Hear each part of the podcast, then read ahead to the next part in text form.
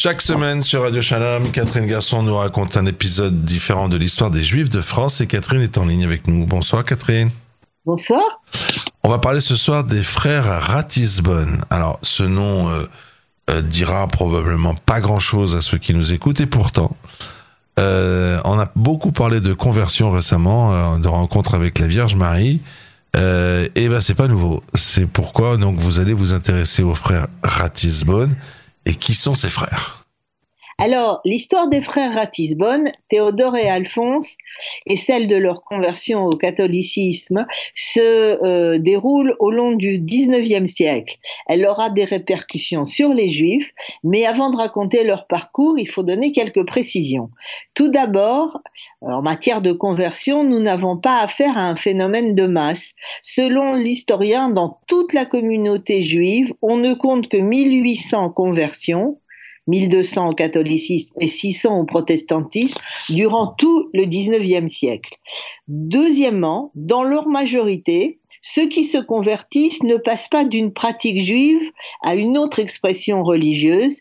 Ils viennent le plus souvent de milieux sécularisés. Le judaïsme qu'ils ne connaissent pratiquement pas leur apparaît comme une coquille vide, rétrograde, etc. En cela, ils sont les fruits de leur temps, explique l'historien Frédéric Gugelot et de donner l'exemple donc d'Alphonse Ratisbonne, baptisé en 1842. Bien sûr, on va y revenir. Alors, qu'est-ce qu'il avait dit Mon éducation religieuse fut presque nulle. On m'enseigna l'hébreu afin de faire les prières en cette langue, mais fatigué de ne point comprendre ce que je disais, je commençais à les réciter en français et j'en vins bientôt à abandonner toute prière. Puis, à partir de 15 ans, dit-il, jusqu'à 23 ans environ, j'ai vécu sans aucune religion même sans croire à Dieu. Enfin, souvent, cette conversion est vue, à l'époque, c'est au XIXe siècle, comme l'aboutissement de l'intégration à la France, puisque celle-ci a accueilli les Juifs généreusement, en a fait des citoyens à part entière, ces convertis ont pour certains la volonté de parachever leur francisation en adoptant la religion majoritaire. Alors ça, c'est le cas général. Mais on va passer au cas particulier et parlons des frères Ratisbonne. Alors, le premier se nomme Théodore. Il est né à Strasbourg en 1802. Il est l'un des dix enfants d'Auguste et Adélaïde, nés Cervebert. Alors, Cervebert, c'est une des grandes figures du judaïsme français, ce qui fait donc qu'il est le petit-fils du, philanthrope et homme politique Cerbère. Alors, son père, Auguste, est un riche banquier de Strasbourg qui a créé en 1812 avec son frère Louis une société de commerce de draps et de soie et qui va même devenir adjoint au maire de la ville. Entré au consistoire israélite du Bas-Rhin en 1822, Auguste Ratisbonne, donc le père des deux qui nous intéressent, succède au grand rabbin Jacob Meyer à la présidence de ce même consistoire. Vice-président du comité cantonal des écoles israélites de Strasbourg, il fonde diverses œuvres charitables. Alors pour en revenir à Théodore, celui-ci fait ses études au Collège royal de sa ville natale, puis étudie le droit. Peu à peu, il est considéré comme quelqu'un d'important dans sa communauté qui le choisit à l'unanimité pour remplacer son ami Samson Lieberman, responsable du comité des écoles, donc des écoles juives, qui s'est lui converti en 1824. Alors, la conversion de ce Lieberman et de deux autres de ses amis conduit Théodore à étudier la Bible et, l'histoire de l'Église. Il réfléchit pendant deux années et finalement va demander le baptême en 1826. Après avoir reçu un enseignement catholique, il se fait baptiser en secret en 1827. Il ajoute son prénom à son prénom celui de Marie parce que Marie a une importance dans toutes ces conversions et devient donc Marie Théodore Ratisbonne et il est ordonné prêtre en 1830. D'abord professeur au petit séminaire, puis vice-recteur de la cathédrale de Strasbourg en 1840, Théodore Ratisbonne devient vicaire et sous-directeur de la confrérie Notre-Dame des Victoires à, Paris, il y rejoint un abbé qui s'appelle Desgenettes, qui est le fondateur de l'archiconfrérie du Saint, du très saint et immaculé cœur de Marie pour la conversion des pêcheurs, c'est ça qui est intéressant, une association de prière où, euh, Théodore va devenir sous-directeur. Alors, on, va, on va reparler de Théodore dans un instant. On va parler à présent de Alphonse et son petit frère. Oui, celui-ci est né en 1814 et il est le dernier enfant d'Auguste Ratisbonne. Jeune adolescent, quand son frère se convertit, il partage en gros le rejet familial et il écrit, il y a des lettres de lui qui sont très dures sur la conversion de son grand frère. Alors il ne le fait pas forcément par fidélité au judaïsme, mais parce qu'en fait il est plutôt hostile à toute pratique religieuse. Après des études de droit à Paris, Alphonse Ratisbonne entre dans la banque familiale et annonce ses fiançailles avec sa nièce qui est âgée de 16 ans. Alors, comme celle-là, elle est un peu jeune pour se marier, Alphonse décide de faire partir, faire un voyage qui doit le mener de Marseille à Naples, Palerme et Malte, puis à Jérusalem et Istanbul. Mais une fois arrivé à Naples, il se rend à Rome, une étape qui ne faisait pas partie du programme initial. Et c'est à Rome que va se passer, entre guillemets, l'illumination. Il y arrive en, janvier, le 6 janvier 1843, et il y est introduit dans une société de très fervents catholiques français qui séjournent dans la capitale italienne. Parmi eux, le baron Marie-Théodore de Bussière, qui est en fait un, ami de son frère Théodore, qui lui propose de porter une médaille miraculeuse et de réciter chaque jour une courte prière qu'on lui donne à recopier. Alors, qu'est-ce que fait Alphonse? Alphonse, lui, veut montrer que tout ça, c'est ridicule, que c'est des, choses d'arriérés, et donc il accepte pour prouver que ça marche pas.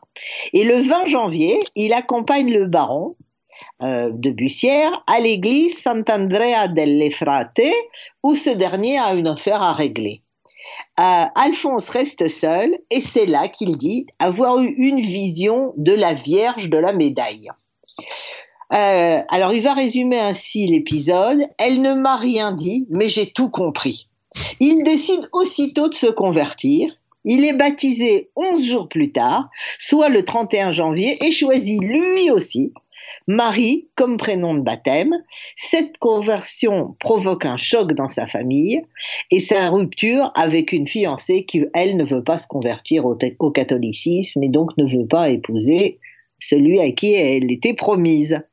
Alors, Alphonse va entrer dans la compagnie de Jésus en 1842 et est ordonné en 1848. Deux ans plus tard, c'est-à-dire en 1850, il est nommé aumônier des prisons de Brest, mais, et c'est là que ça devient encore plus intéressant, désireux de se consacrer à la conversion des Juifs, avec l'autorisation du supérieur général des Jésuites et la bénédiction du pape Pie IX, il quitte donc les Jésuites pour rejoindre son frère Théodore, qui a fondé quelque chose qui, enfin, qui participe à quelque chose qui s'appelle les Pères de Sion à Paris.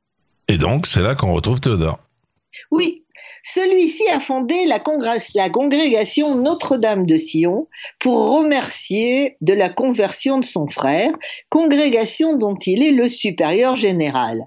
Il ouvre des maisons pour l'éducation chrétienne des garçons et des filles juives.